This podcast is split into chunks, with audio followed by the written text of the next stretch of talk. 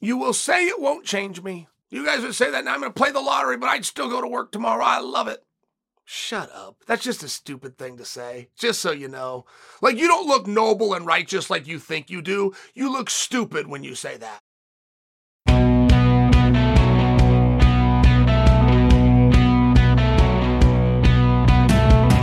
What's happening, guys? Happy Friday, and thank you for joining another special episode of You're Welcome. Guys, we have much more fallout from UFC 296 that I want to get to Coming up, everyone seems to have forgotten about the Ian Garry drama. I have many more thoughts on Sean Strickland and Du Plessis. Plus, I can't figure out why no one seems to like Belal Muhammad. All of that is coming up. But let's begin by addressing what happened in the main event last weekend. Colby Leon, what happened? I mean, what happened? It's been a few days. What happened? So, I've got to give Leon praise right off the bat. And this is from a personal standpoint. When I used to compete, I put a lot of focus and attention into the mental side. And post college, when I looked back on my time as an athlete in college, most of my regrets came from the mental side whatever that might be. But the approach, and then they, you know, they put out books on this. I started working with Dr. Ed Versteeg and sports psychologist. We even did some things through hypnosis. I had a point in my MMA career, I had been dominant, absolutely dominant, and I'd lost a handful of fights, but I was whipping them all. And then as I looked a little closer, this is right on Sherdog.com, right? This is this is me, but I don't know this about myself till I look at it. I lost them all in the second round. Well, what a weird coincidence that would be. And they were all by submission. And they weren't like to some great submission guys. I had been through Abu Dhabi twice at that point and had never been submitted. But all of a sudden, I'm getting submitted in, in matches. I was going through practices and wasn't getting submitted, but I'm getting submitted in matches. I realized, no, I, I don't have a physical problem. I have a mental problem. I don't know what it is. My point to you is I put a lot of focus on that. And I would always be in my hotel, cutting weight and getting down to 185. Just be this miserable experience, but I would really take inventory of what I was up against. I'm a two and a half to one underdog, or sometimes there's a short notice fight. I've only known about it for eight days. And different situations where it was the crowd doesn't believe in you, or you are fully aware from a logical standpoint that you are not at your best because you didn't have time. I mean, it's one of these things, but how am I going to deal with it? I still got to win. One time I had a broken arm. How am I going to do that? What strategy am I going to have? I still have to find a way to win. And I would find myself in, in unusually difficult circumstances, at least within my own mind. But then I would realize what an opportunity that was. If I can overcome this, then I have won, this battle that I've had since college, this battle to overcome the mental side, if I can overcome it for this, I will have won. I'll never have to doubt myself again. But then each match, it would present something new. Something new. You never know that your arm's going to be hurt. You didn't know you were going to get called on eight days' notice. But there would always be something. There would also always be a challenge. I say that because Let's look at Leon's last three. Okay. The head kick heard around the world. This is a fight that Leon had lost mathematically, right? His fight with Kamaru Usman, all he had to do was beat the clock. He does not have to beat Kamaru. He does not have to punch Kamaru again. I apologize. Kamaru doesn't need to punch Leon again. He just needs to run out the clock. And Leon was exhausted. And Din Thomas weighed in with a special commentary. And Din, who was a great athlete, but he was an even better coach, came in from a coaching perspective of what he saw with an athlete in between rounds in the corner. And he was talking about Leon. And Din openly, and it was critical, but he was spot on and he had the courage to say it. Leon was no longer trying to win that fight. He was just trying to get through the fight. Fine. As an audience member, I hope that I've explained that well, but as an athlete, I knew exactly what Din was talking about, and he was, that's exactly what was happening. So, somewhere within that, he changed his mind, even if for a split second, set up a kick, threw it, won a world championship. So, that, that's a lot to overcome, but that's what he overcame that night. So, he would be able to go back, you talk about building confidence, be able to go back and tell himself, no matter how bad things are, I can still try and I can still do it. Great. Well, now they're going to take him home. All right, for the trilogy fight with Kamaru Usman, his first title defense, his first time making actual money. And they're going to take him home. And in every sport, there's a home field advantage. There, there's a very good reason why the Super Bowl doesn't get played in one of the team's home stadiums. It is such an advantage. In every sport, that's true, except this one. It is a home field disadvantage. The pressures that are put on an athlete at times are insurmountable. At times he, he will underperform. And nearly never will they overperform due to the roar and ovation of a hometown crowd. And I would submit for you that that was Leon's best performance, notwithstanding what he just did with Covington over the weekend. I believe the third fight with Kamaru to be Leon's best performance, regardless of outcome.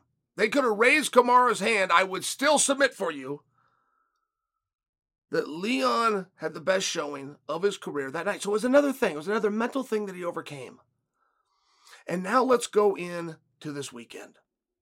Leon lost his temper, which Leon never does. Leon threw something at Colby. I thought it was a water, but I read it was the microphone. Things got so heated, they ended the press conference. That is not a way that Leon behaves. Leon then shares with us that he was in tears behind the scenes out of anger. But he knew, he knew he's got to bring himself down. And that is a trick that very few athletes know. That is a trick that very few coaches know. That's a, a trick that absolutely no parent knows. I coach kids. I'm around parents all the time. I will have dads walk up to the kid mat side right before we're going to walk onto the mat and tell the kid, get psyched up. There is no such thing. You damn sure can get psyched out, but you can't get psyched up. And Leon knew he was psyched and he knew he had to bring it down. See, that's the trick. People always try to go up. Sometimes you got to pull that emotion down. And that was the test that he had. Right? When I talked to you about when I personally was in hotel rooms and I'd start taking inventory of what am I facing this time? Well, those were three very unique and very difficult challenges mentally that Leon had. And he passed the test three times. Now, when we look at the actual fight, First off, Leon is better than we knew that he was. And you guys have been singing the Leon praises for years. I mean, way back to, to COVID time when everything got shut down. So was that 2020? And you guys were saying, hey, he should be fighting for a title. And you guys did a great job of defending and inserting Leon. And he was not doing a great job of defending and inserting himself. He was doing a great job of getting his hand raised, but he wasn't doing a great job of bringing interest. And there was very good reason why Leon could win six in a row and seven in a row and eight in a row and not get a title fight when Kamaru Usman is still the champion. See, that was a rematch, and, and a lot of the audience didn't know that.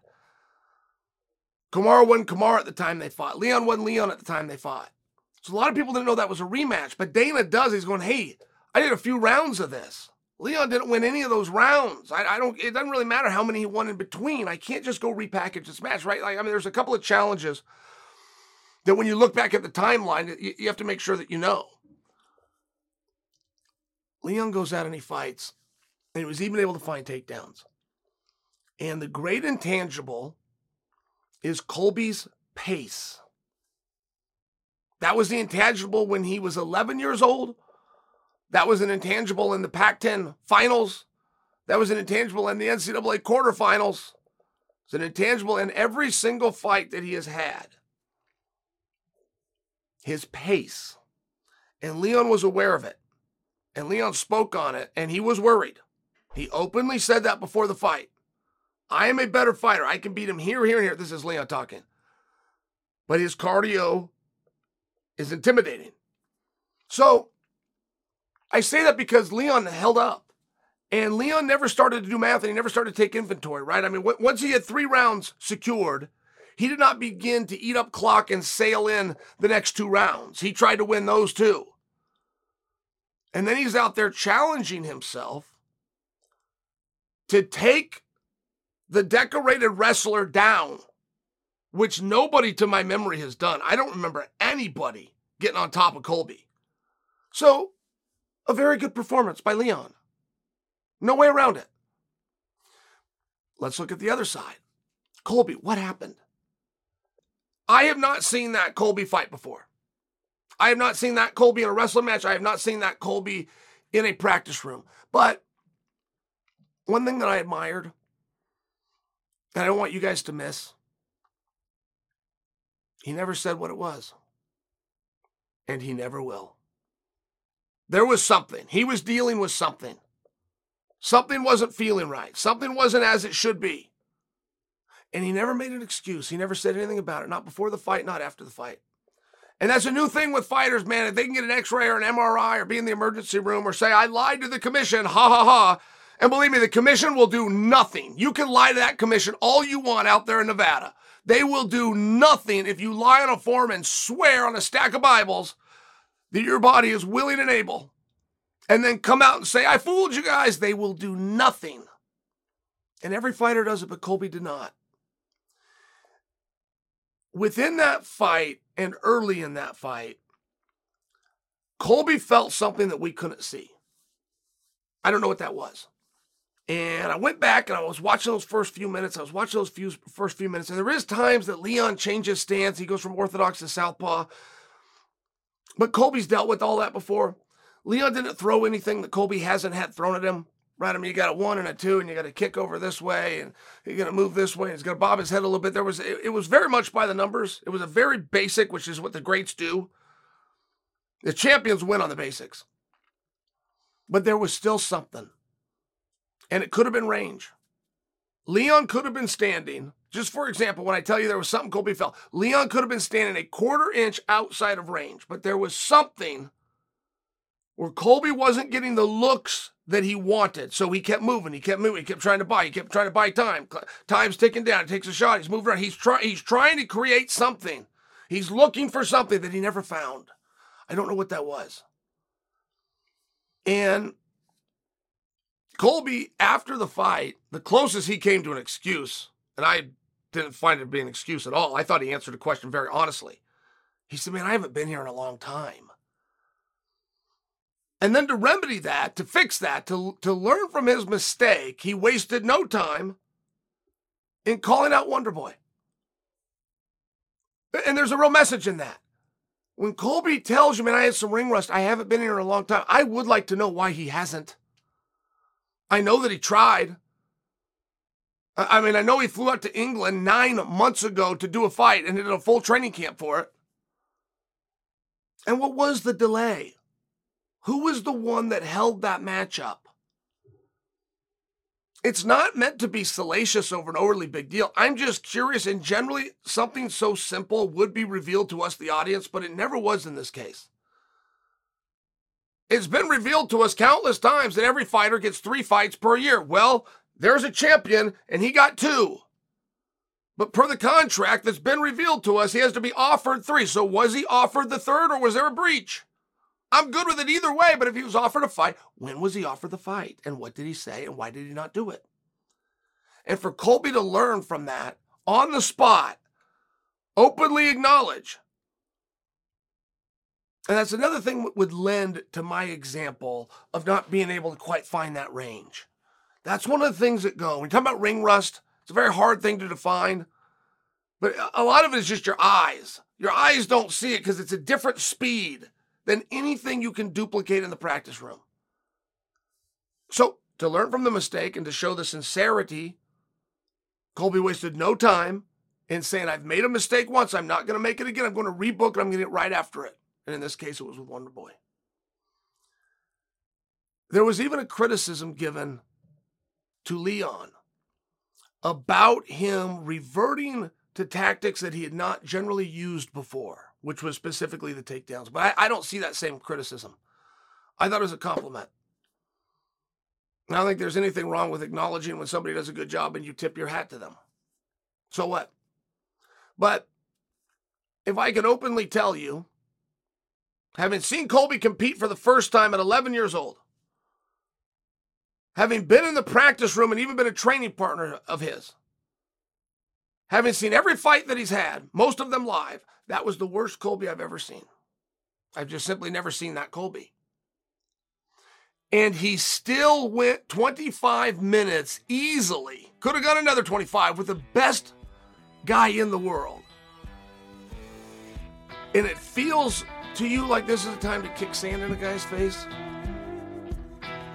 On your best day, you couldn't go 25 minutes with Leon. He did it easily on his worst. So think about that. Just think about it.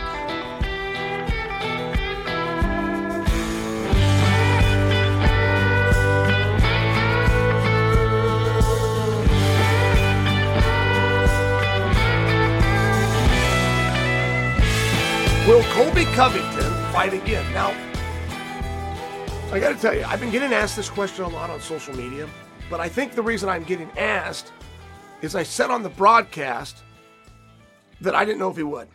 So let me clarify that. I mean, let's just back up a little bit. First off, that is based on no inside information. That is based on me knowing Colby since he was a little boy. And there has never been a day since I've known him that he projected or was motivated for anything less than the championship. I mean, in, in his wrestling days, it would have been the Olympic championship. In his kids' days, there was something called the Western Regionals. The Western Regionals in wrestling is, is very difficult for kids wrestling.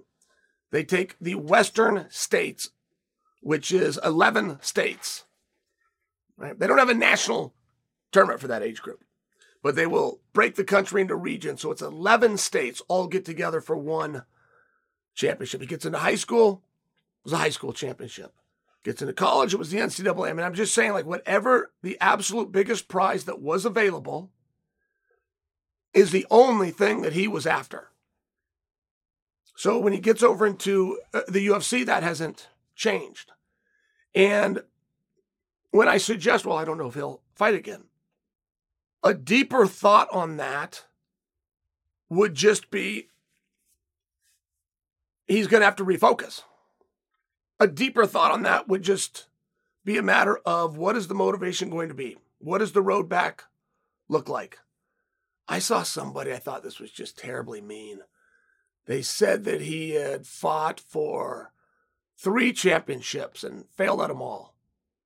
And the reason I thought that was terribly mean is there was a fourth called the interim championship. He didn't fail there.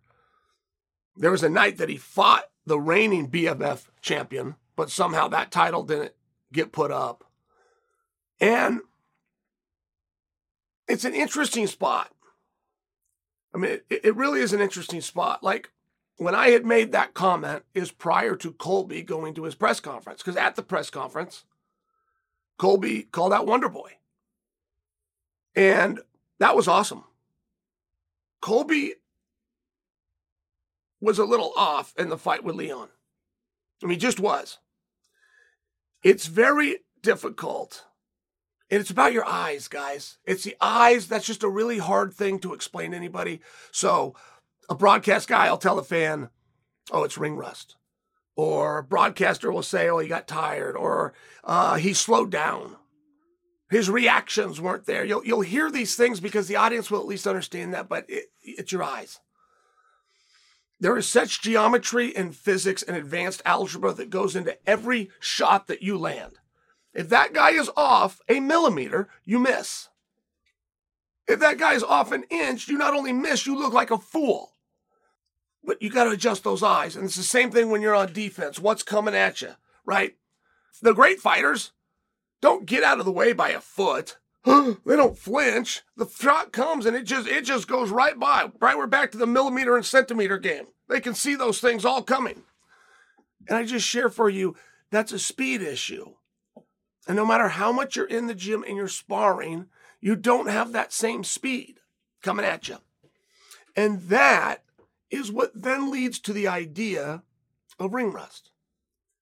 The reason that's so important to understand is to have somebody as professional as Colby, as experienced as Colby, right? This is not just the fights you guys have seen. He had a plethora of fights. I saw his first fight, he was high school still. I'm just sharing for you. When you have somebody like that that knows themselves and they know their own body, he knew good and well walking out there with Leon. He didn't find that out once the fight started. He knew walking to that cage, I have a small problem on my hands.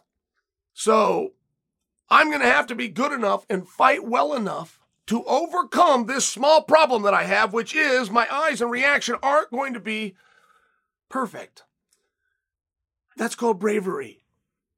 And for somebody to say that he was a three time loser, I, right? He said five, five fights for the belt. Won two of them, by the way. But I just, I thought they were missing some of that courage, some of that bravery that went into that. And it was very important, particularly if you're a Team Chaos supporter.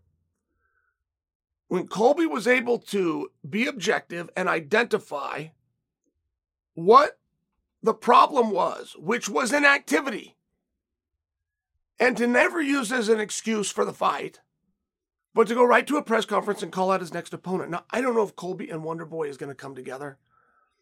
I'm just speaking to the fact that when he said it, it spoke to a sincerity in Colby identifying, but also being hungry and wanting to come back, wanting to do more, wanting to stay active, wanting to stay busy. And there wasn't a resistance, by the way, to going out and competing.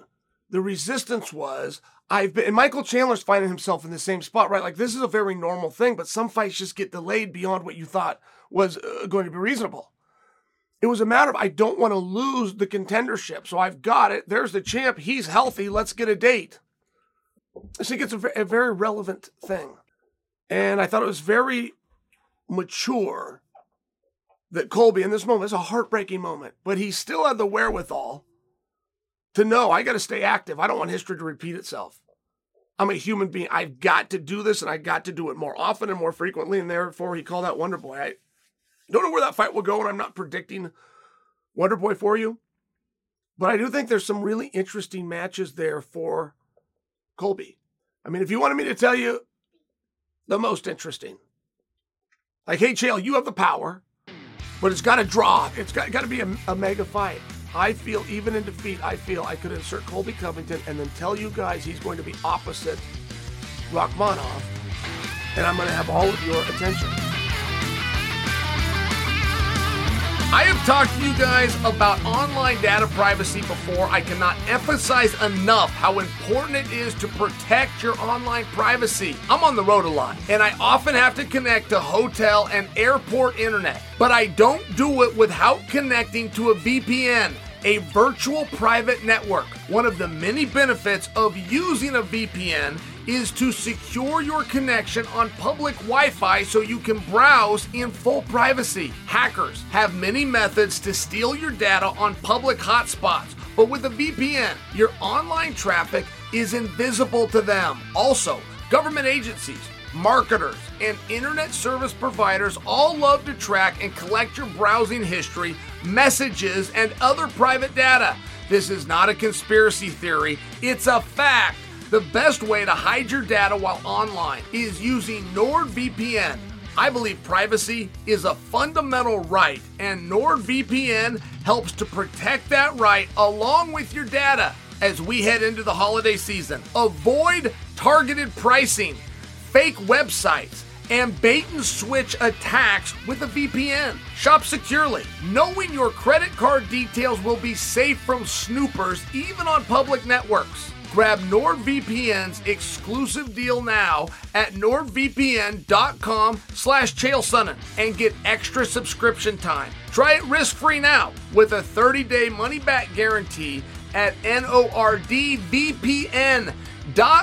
slash C H A E L S O N N E N. That's nordvpn.com slash chaelsonnen.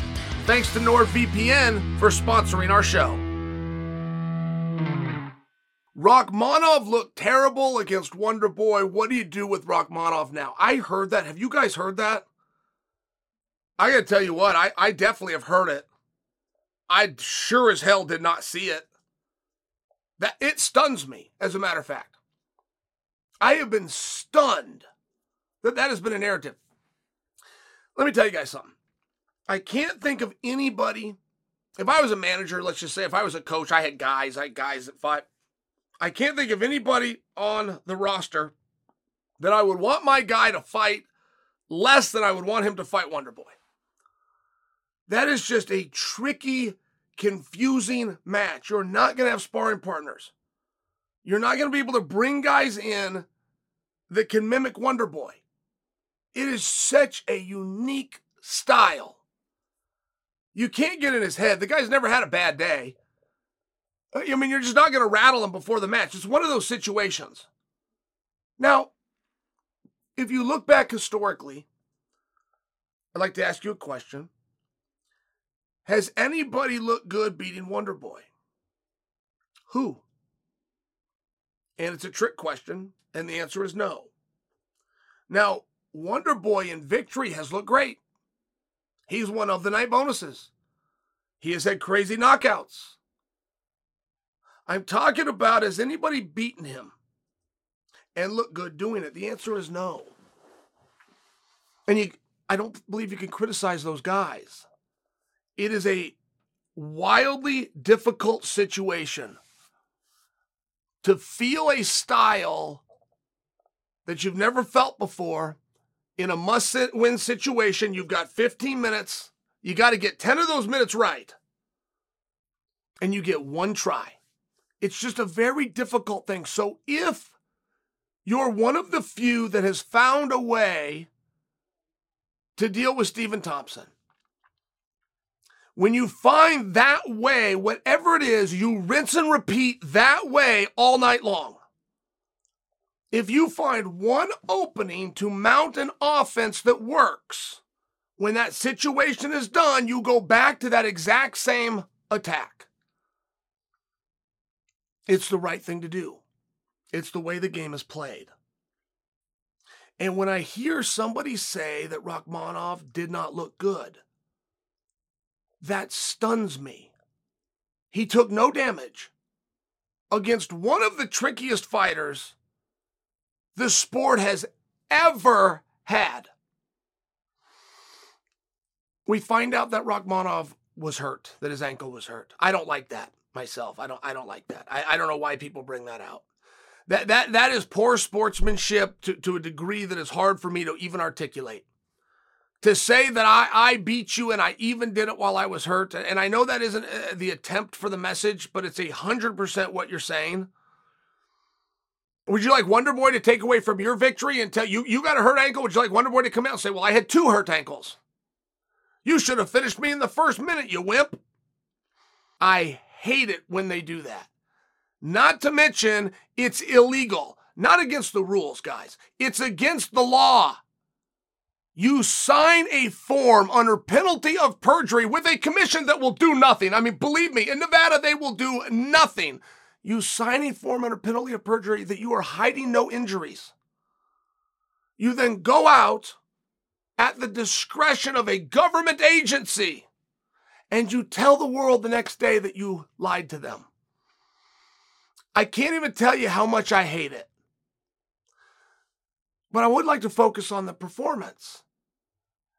What Rakhmonov is doing is the most impressive story in sport right now. I am pausing in case you argue, insert. Go ahead. Can we can we agree that LeBron James is very good at what he does? Can we agree on that? Okay.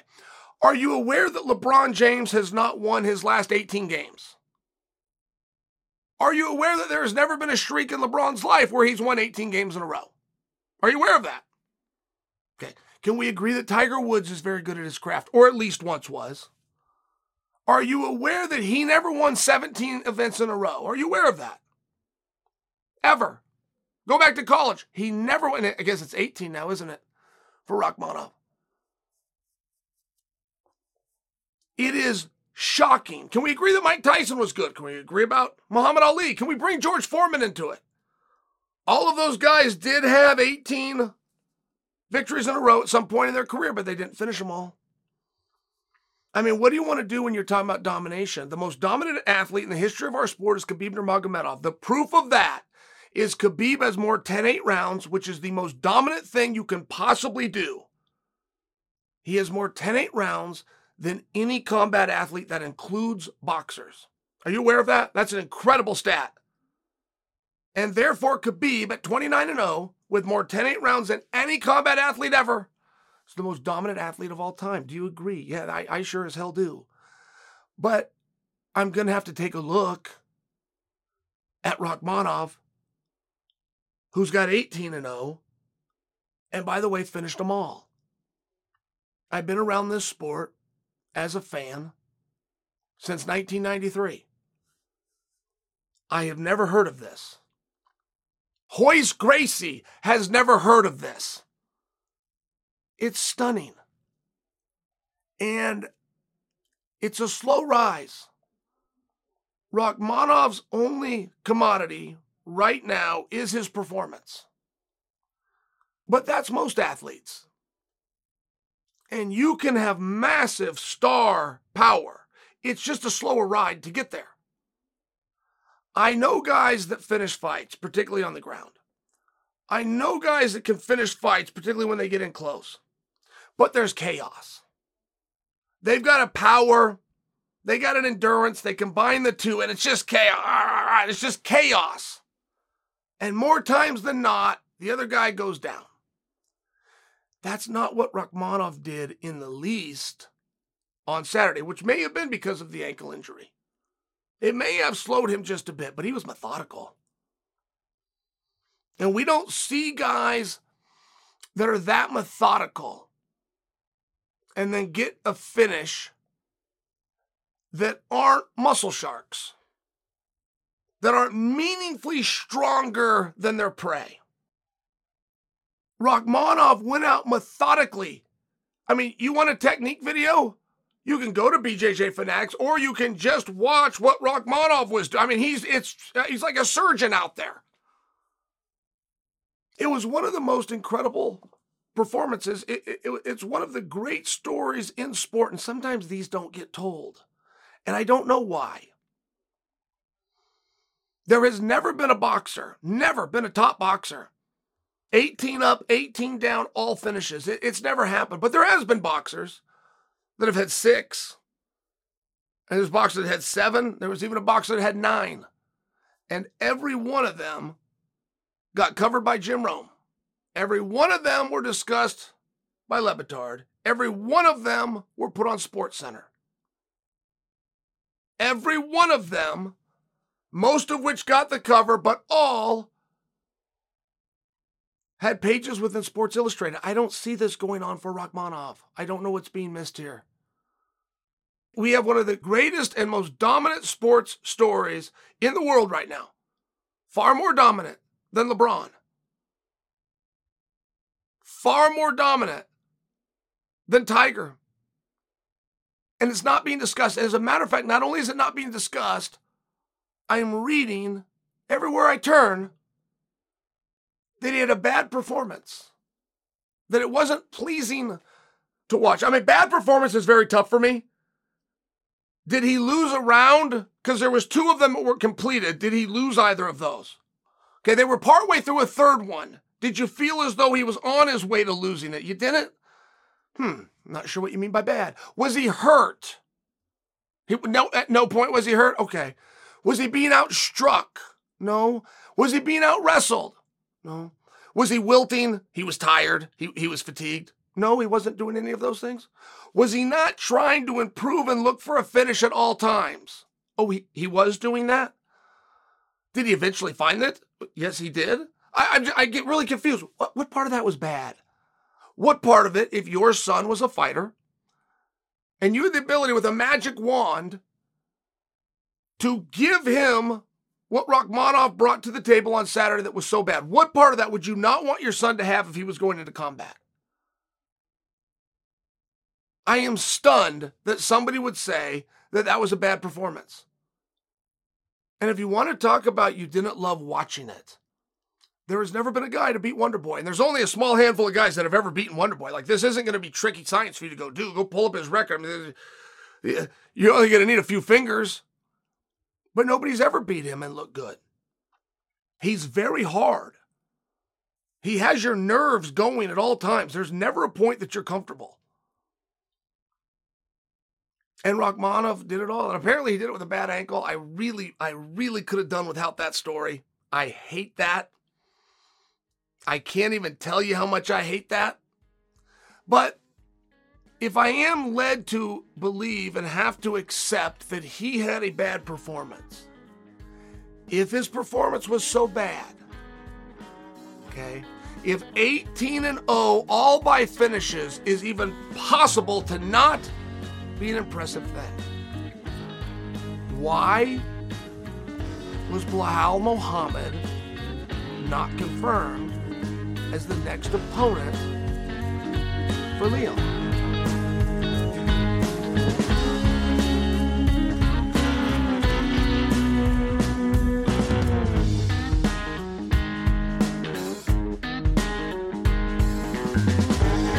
Is Leon getting the credit that he deserves?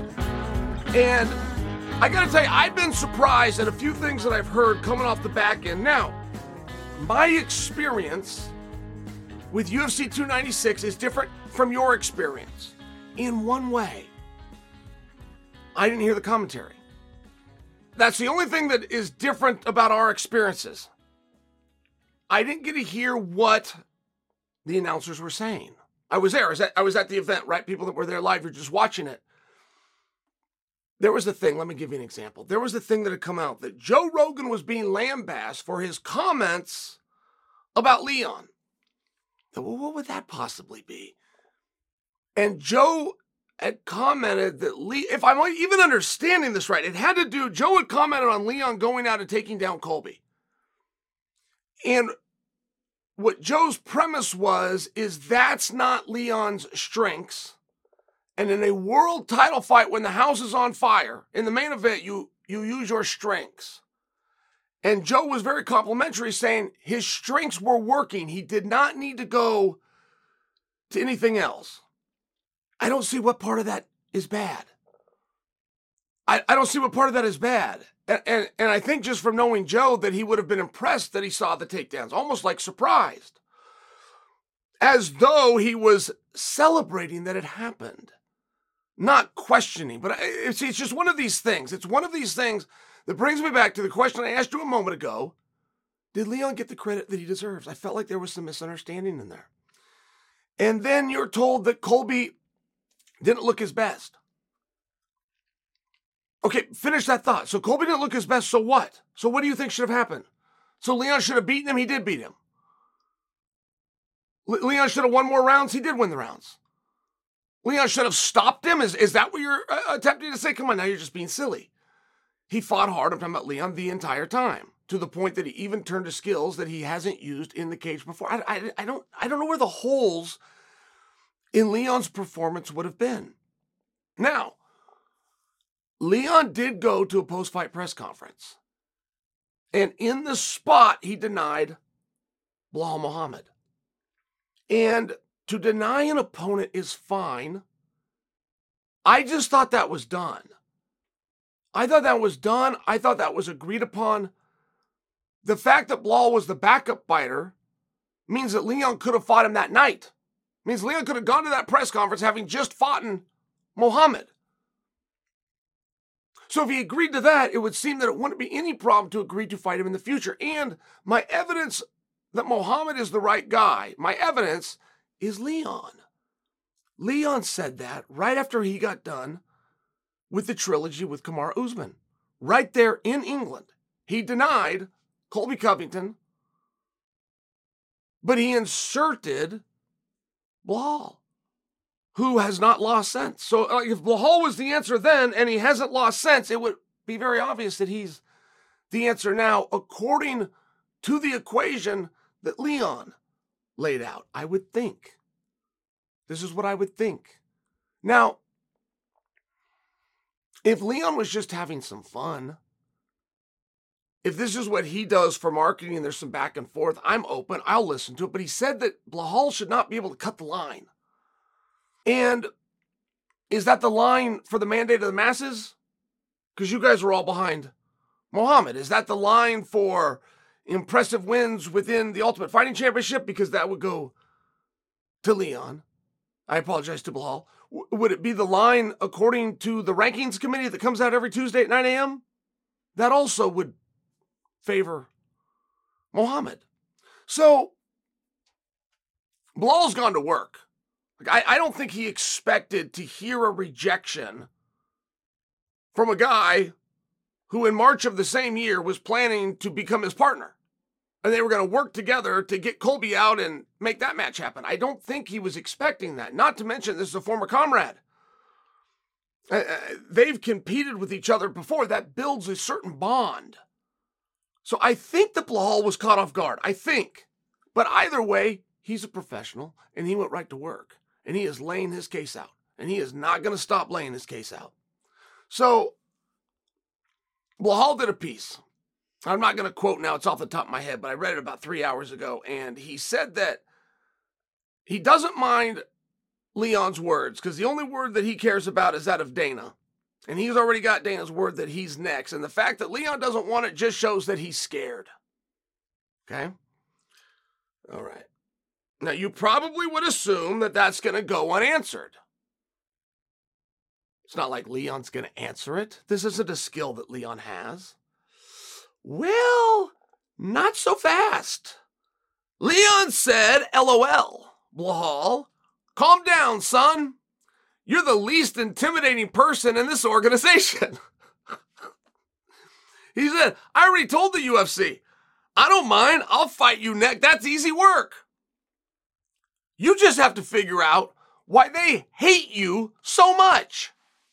I must have read this thing three times. And then I have to do the little search. This got sent to me in a text message. So where'd you get that from? I got it from Twitter. I had to go on Twitter and actually search to make sure there was a verified account. I didn't believe it. I didn't believe that Leon had said these things. I mean, this is brilliant work here. This is easily the, the, the greatest thing that Leon has ever done for promotion ever. He had a title fight over the weekend, of which he gets a back end financial participation. And he didn't do for that what he just did here. Okay. Now,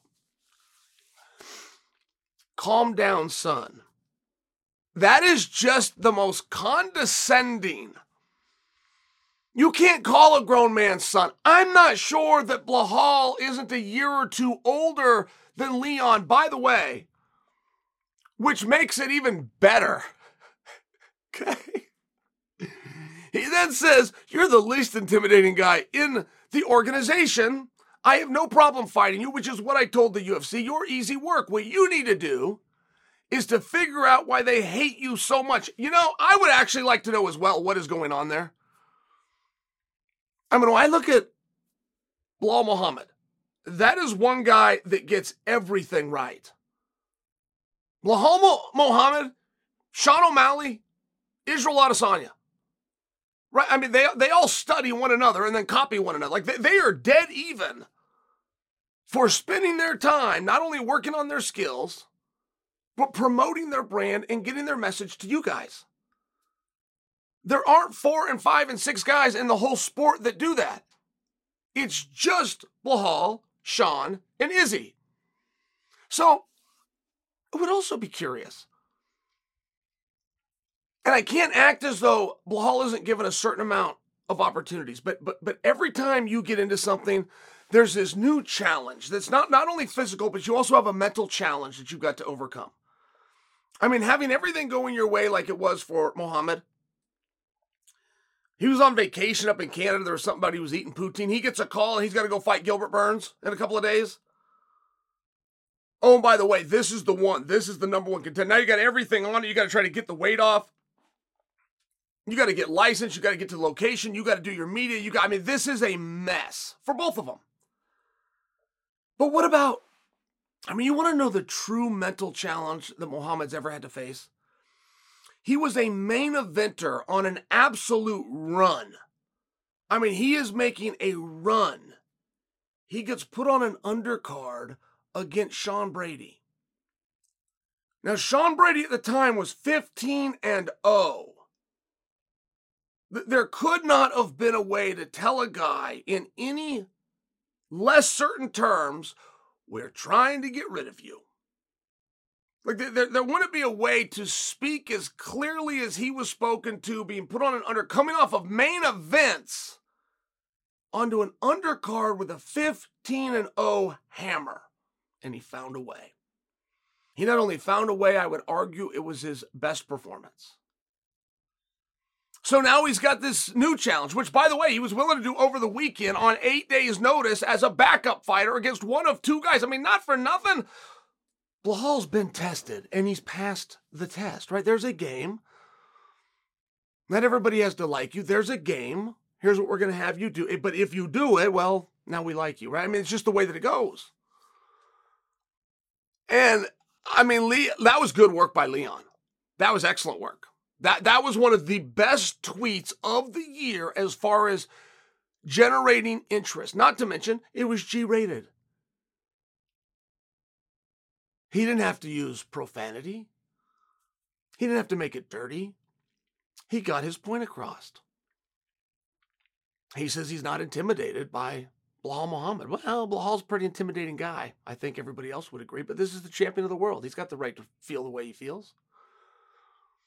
But nothing has made me as sure that we're going to see this fight as that text essentially dismissing the fight.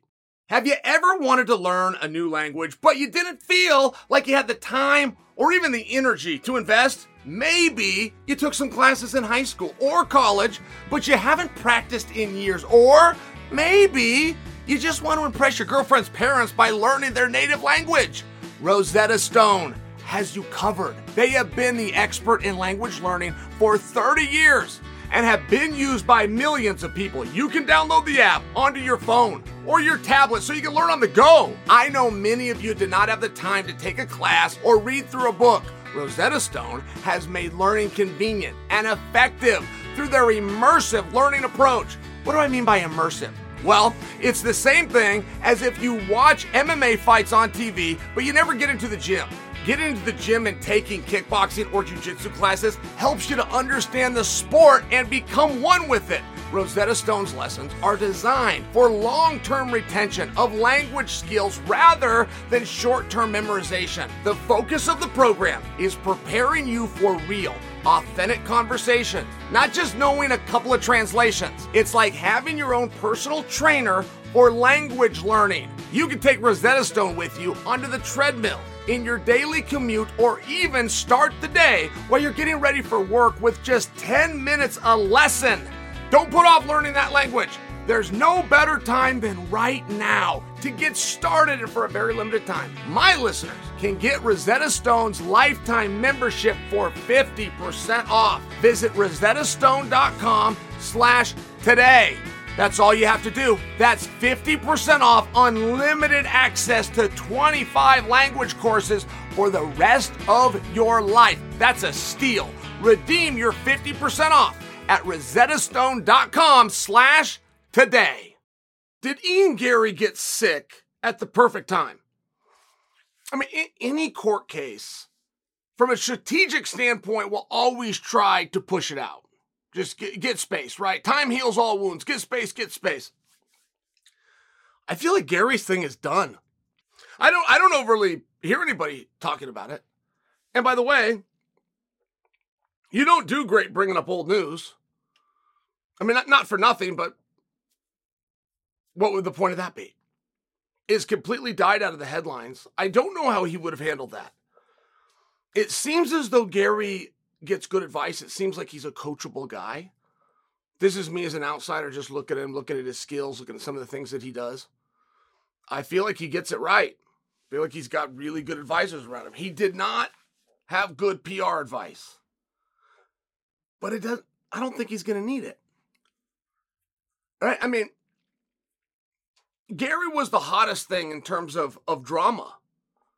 That was the most uncomfortable. That was the most forbidden topic. And then you hold a press conference. Colby Leon took that away from him. And the very next day, I'm not sure what Dricus had said to, to Strickland isn't even more so. And then you have the actual fight between Dricus and Strickland. And you have Leon winning and then denying Muhammad. I mean, Leon even said, I just don't think Muhammad should be able to cut the line. And I, I really would like clarity on that, by the way. But before I digress uh, down that road, it would just seem as though if the biggest opponent you were facing was the questions of the topic that are so sensitive because it involves your wife and your family, I think you won. I don't think he's going to have to deal with that again. I mean, I, I, I don't think that he would have to deal with that today if there was a press conference. Today. And the reality is, he won't be at a press conference until Miami in almost four months. So I think we are done with that one. He avoided that opponent, but don't forget, he also avoided Luque. I mean, not for nothing. That's an interesting match. And I know there's people within that gym that would have very strong opinions on what would have happened had that match happened. But none of them have talked. Not even Luque himself. Everybody has been very quiet about what they saw in the gym or sparring sessions.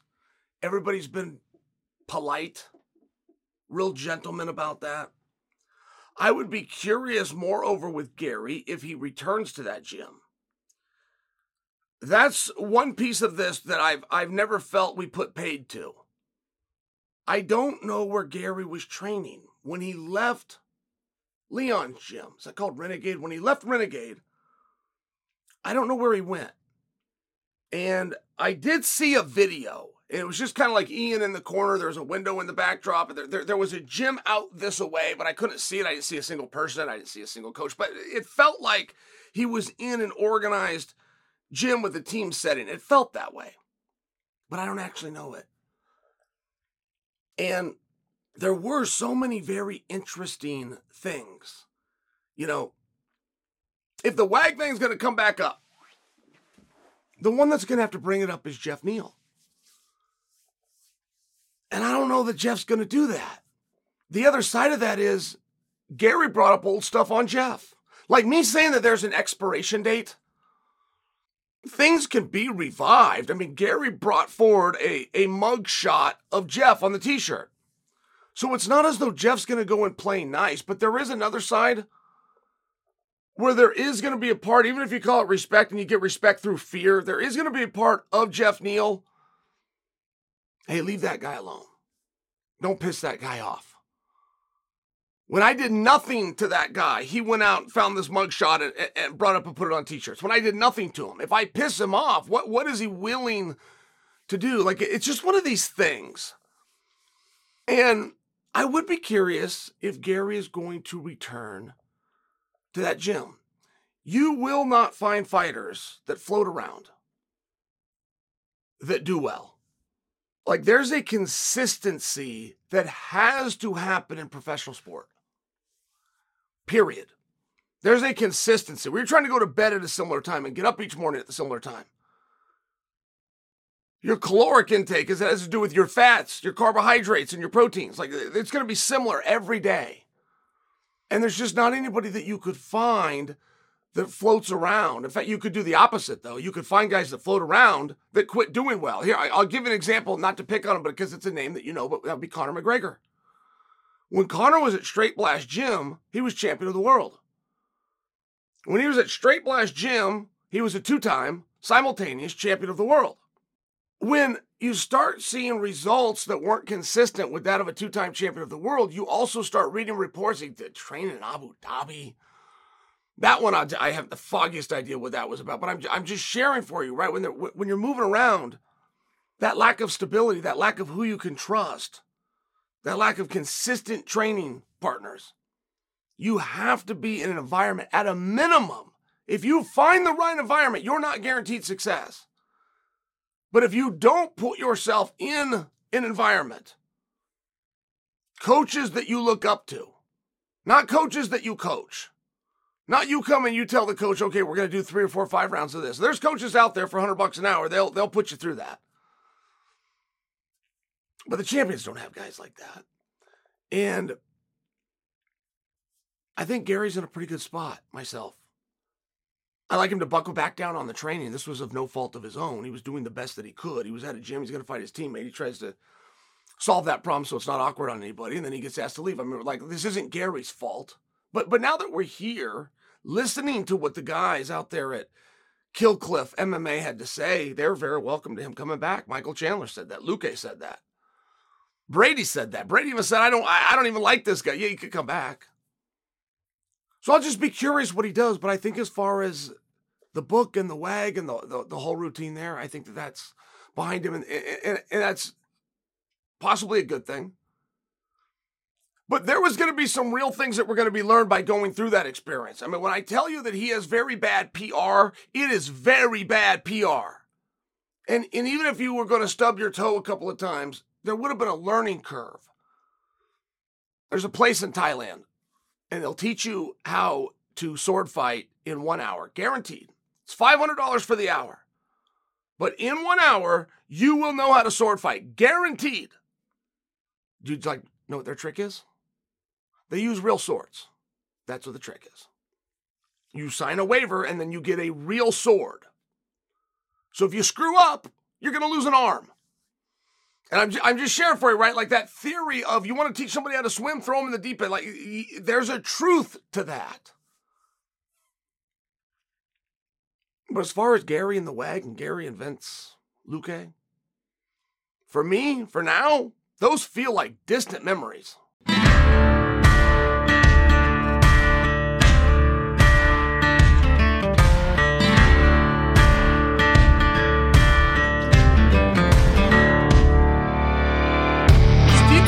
Set records in the heavyweight division because of the Cleveland Fire Department, and Sean Strickland is going to set records at 185 pounds because of that POS car. Would you like to hear me out? All right.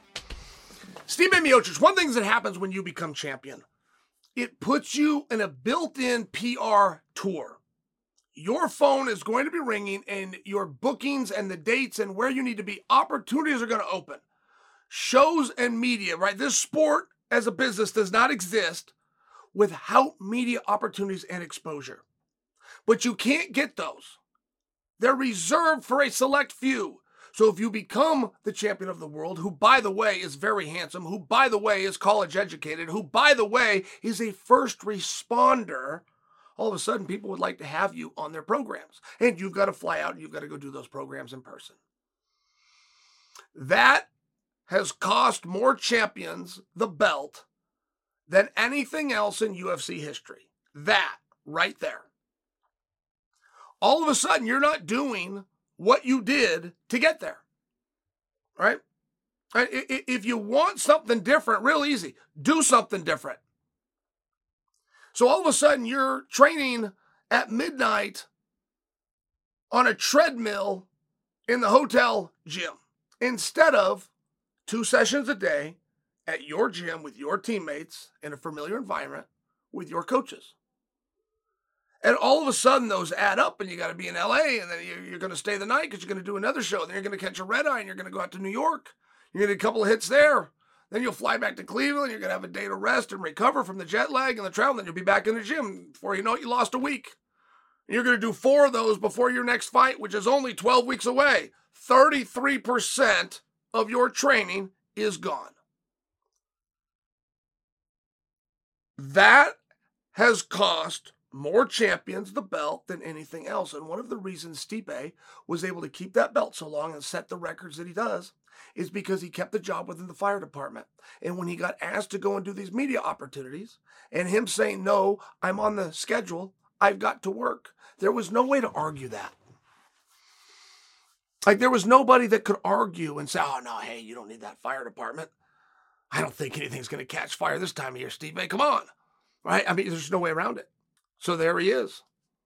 He's at home with his wife and child, in bed on time, doing the right things, up in the morning, eating the right foods, going to the gym, getting the right training, getting the right advice, staying consistent, working to get better. That is literally the only difference between Stipe and every other champion there has been. And he is the champion that set records. Not very many guys know how to deal with success. And you will say it won't change me. You guys would say that now I'm going to play the lottery, but I'd still go to work tomorrow. I love it. Shut up. That's just a stupid thing to say. Just, just so you know. Like, you don't look noble and righteous like you think you do. You look stupid when you say that. But most guys can't deal with that level of success. They don't believe that they should have it. They don't believe they should have the money. So the first thing they do is they go spend the money. So now they don't have it. Now they're back to where they saw themselves. But Sean Strickland didn't do that. He driving that same car has been limping him up and down the highway for the last decade. It's very relevant. It truly is very relevant. He is the same guy going to the same gym, doing the same things. His media hasn't even changed. You guys might listen up a little bit more now. But if you did go listen and then you juxtapose it against his old media, he's doing the same stuff. He's the same guy. And it's a very relevant factor because this match with du Plessis is a grudge match. And you don't get a true grudge match very often. There is nothing in combat that sells like a true grudge. Nothing. Nationalistic has always been an angle that particularly boxing will go after, and it's seen real success. Championships and titles, they're just important. There used to be things in life that you had to fight for. Like if you had a tribe or a village, it was very important that you had a good fighter within that tribe or village. Because if other people came and found you, they're going to take your tribe and village. They might even take your life, unless you had somebody that could fight back. But we're not in that spot anymore. If you were to lose a fight, you lose a little bit of money and a little prestige. So what are we fighting for? We're not fighting for territory. We're not fighting for life. So some promoter got an idea late 1800s, and he threw a belt out there, and they went and fought for that. I'm one of those guys. Dedicated my life to go winning that belt that some promoter threw on the ground. Said only one of you gets it. It'll be the best one of you. And that was enough. It's enough for most. But a true grudge is very, very rare. And this is the second that du Plessis has found himself in. I mean, maybe we need to give him some credit.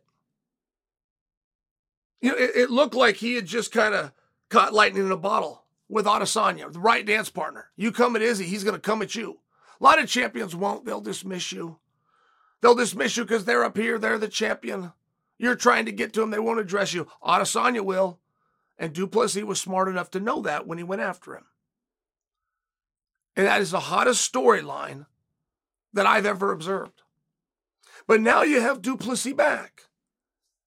And I don't even know what he was doing there fighting Strickland. I don't. I literally don't even know where that came from. My, my guess is either Izzy or Chimaev is penciled in for UFC 300. So they need to get a championship match done to then draw in, and I believe they would like it in that order.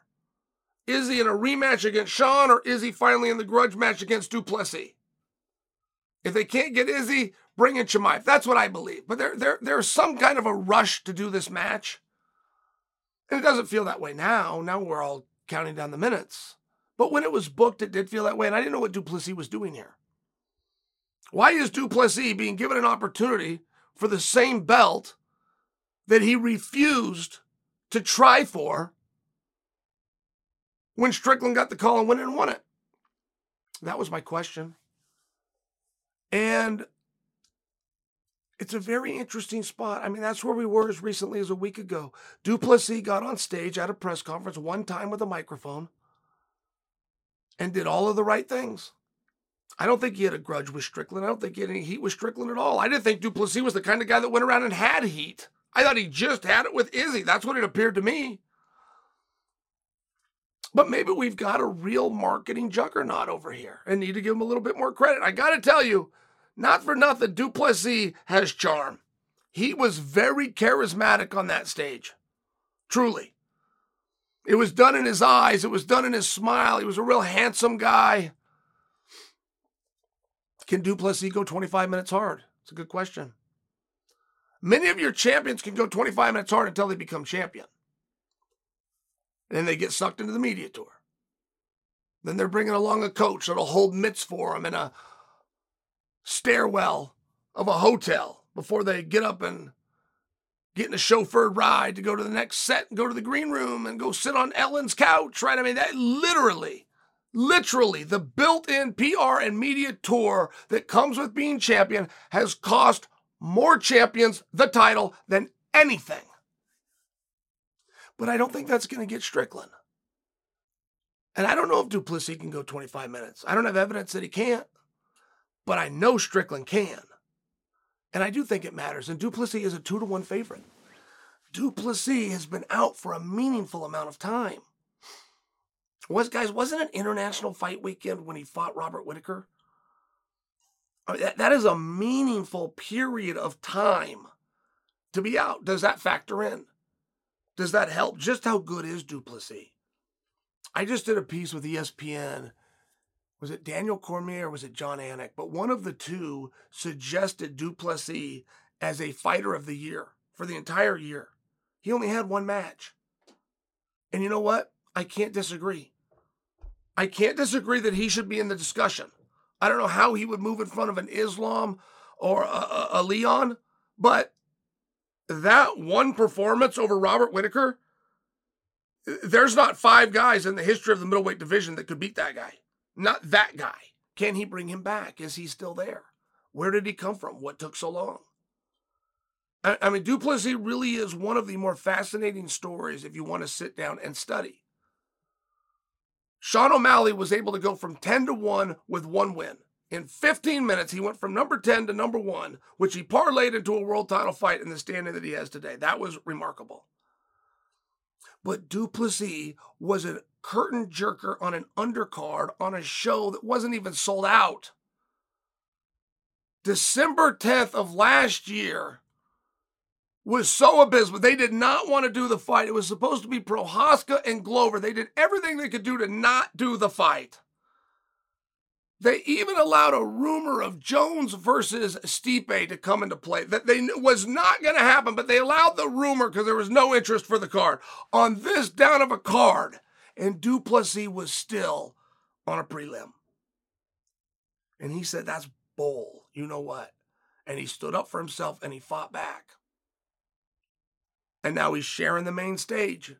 Now he's sitting in the cool guy seats that you can't even buy. Now he's getting ready to headline a pay per view. And the winner of that is going to draw into 300. And where that goes, I don't know. Is that Izzy or is that Chimaev? I don't know. There is for sure a massive plan for the winner of this fight. For sure. And what a difference a day makes. And before you go and think that that's good money at two to one, I just remind you, you don't know if he can go five rounds. You don't even know how he's going to do in a main event. It's a completely different feel. It's a completely different pressure. Meanwhile, Sean Strickland lives in five rounds. All he does is main events. I'm just sharing with you. You're the ones that always tell me how important experience is. You're the ones that always want to talk about how important confidence is. I don't go around using those words. You do. Well, one guy has them both. But according to you, he's the underdog.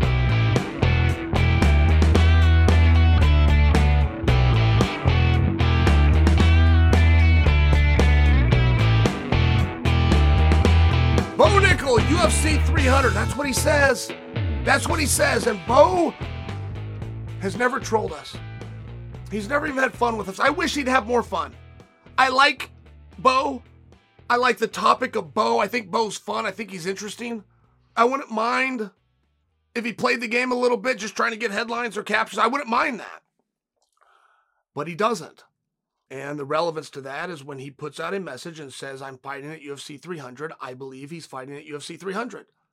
Now, where's he been? I mean, let's start with that. UFC 300. Are you talking about the show next year? The one in April of next year? What are you talking about?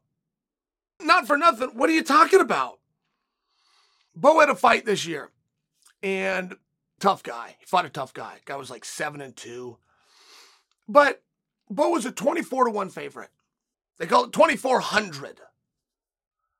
It was the biggest spread in the history of the UFC. That was a stat that was put out. I'm quoting, and fine, fine, but it, it turned out they were right.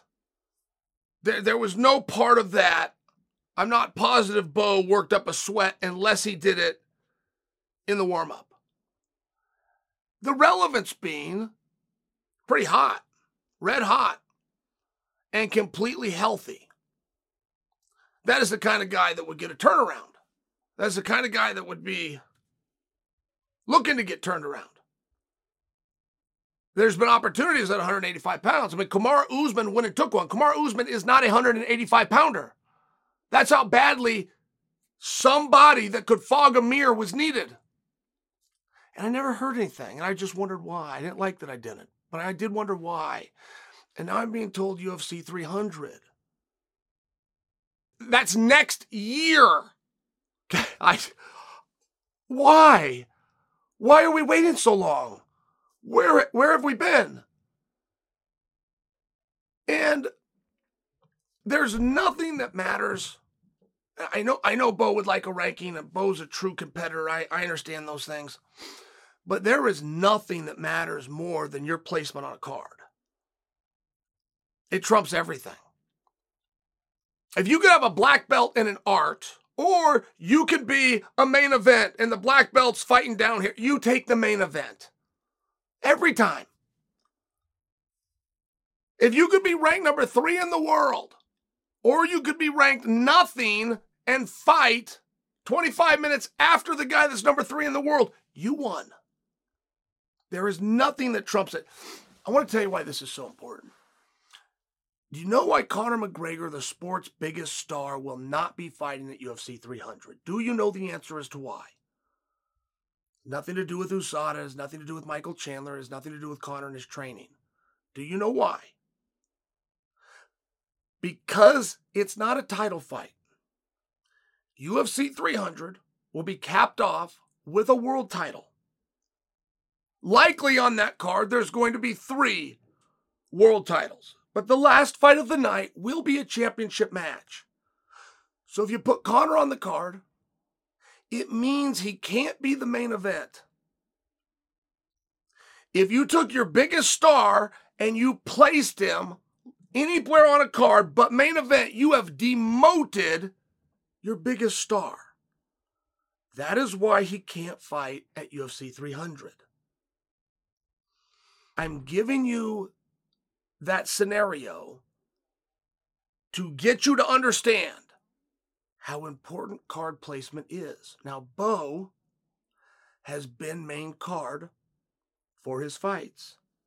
Bo was main event for both of his contender series. If you want to go to what everybody was looking for, if you want to go what all the media was covering, if you want to go to an athlete on contender series that Dana White was doing interviews about prior to the airing. So, without the ranking, without a pending title opportunity, it would seem. As long as he, ha- he has the most important thing, he's got the placement. If he goes at UFC 300, and we're going to play par for the course, right? We're, we're going to continue to bring in a guy, right? We're going to search gas stations, bowling alleys to find opponents. If, if, if that's what we're going to do, you're not going to be on the main card. And that is a massive problem that I don't think Bo knows. I, like, I don't think Bo would ever think, what, what do I care? It's a fight, it's opponent. I want to do it. It's UFC 300. It's a special night. It, it matters. It matters. Okay. Matters so much that they're not going to put their biggest star on their biggest show ever because they would be demoting him. And I, I bring that to you because Bo gave us very little evidence, right? Like, I, I got to be my own detective here. First off, is Bo for the first time ever trolling? Is this wishful thinking? Was that his way of throwing his proverbial hat into the ring? Maybe. But because he's never done that, I'm going to take it as though he has inside information that he will be competing at UFC 300. So now, if you're going to compete at UFC 300 and you're a main card fighter, do not agree to fight at 300 if you're not on the main card. To start with, we got to start with that. There has been a meaningful break. I can't remember Bo's last fight. I know it was a 24 to 1, and I, I, know he didn't break a sweat, and he was out of there in the first round. Like, I remember certain things about it, but I don't know when it was. Was that summertime? That would feel right. I didn't even kind of run through the gears. It wasn't in Boston in August. It wasn't in Abu Dhabi in October. It wasn't at MSG in November. It wasn't at T Mobile in December. Yeah, it must have been summertime. So by the time 300 rolls around in April of 2024, we're sitting for almost a year in the prime of your career to come back against, help me out. Now, I don't think that will be the case. I think we have some very exciting news coming. I think that Bo is going to have a very meaningful opponent. And I can only begin to speculate on who that was. I mean, there's there's a lot of shakeup that needs to be done at 185. They have the bodies. Uh, it's not a matter of we have to go out and find the guys. The guys are there under contract now. They just can't get matches with the stars. Right? It's one of those things. And there's got to be some shakeup. There has to be some parity. I mean, Adesanya himself got tired of fighting at 185. This is all the same guys. And I do think the Bo could splash right into that. But who's he going to do it against? The winner of Whittaker, Paulo Costa? That'd be great. It's hard to count on. Paulo fights once every couple of years, and Whittaker, it's hard to get him to agree to a fight. It's, that's just the reality. But you got Chimaev sitting out there. And before you think, why am I throwing a Chimaev and a Bo in there? I'm going to rise one and I'm going to sink the other. I understand all of these things, but but you got a real logjam at the top, and there's got to be some kind of a mix-up. I'm not predicting for you it's going to be Chimaev. I'm not making a prediction for you at all. What I'm telling you in no uncertain terms is it can't be par for the course. If it's par for the course, he loses the only thing that he has, which is main card placement. So if he has an opponent, okay, great. If they're preserving that and not giving it to us, okay, fine. I don't think he would do half an announcement. I don't think he would say, I'm going to fight, and then not say who the opponent was. So he needs to be very strategic right now. He needs to work like hell to find the right opponent. He's got to do that. And he's got to maintain that main card. If it's a tough opponent on an undercard, oh, you just got doubly hit. But you, you can't be undefeated. You can't have five fights. You can't finish them all within the first round and get demoted. It just shouldn't work that way. So he's got a good argument. He's got a good place to jump off. He's got people that are going to back him up. You're looking at one of them. I'm going to back him up. I'm going to stand by him wherever he goes. But he does need to be strategic here. And it's an incredible story. The Bo Nickal story is an incredible one from a piece of marketing because Bo Nickal has been called out one time one time. And he was called out for his position. He was called out because he was put on the main card. He was called out by an undercarder who wanted the spot, didn't give a damn about Bo, didn't care about the rankings, didn't care about the money, wanted his spot, did not want to be on the prelims. They were booked on the same card in the same weight class. Bo was main card. The date was December 10th, and the young man that called him out his name Dricus Du Plessis. Bo got hurt, came off the car. Dricus went into the main car for his first time ever. And six months later, was named the number one contender. One year and 19 days later, he will be fighting for the world championship against Sean Strickland. That is how important card placement is. Do not let it go. Do not think it's an honor or reward to fight at UFC 300. It's none of those things if you're being demoted. It's only got one thing It's not a belt, not a championship, it's not pay per view points, but it is beautiful card placement. That's the one thing Sean O'Malley had. But Sean O'Malley knew how to use it and he knew how to keep it. Don't lose sight of the game that's being played, though. All right, guys, that is it for today's episode. Thank you for listening. I am off next Tuesday, so I just want to say while I've got you here, thank you for all the support this year. I want to wish you and your families a very Merry Christmas. Enjoy the holiday season. I'm going to be back on Friday. Until then, I'm Chael Sonnen, and you are welcome.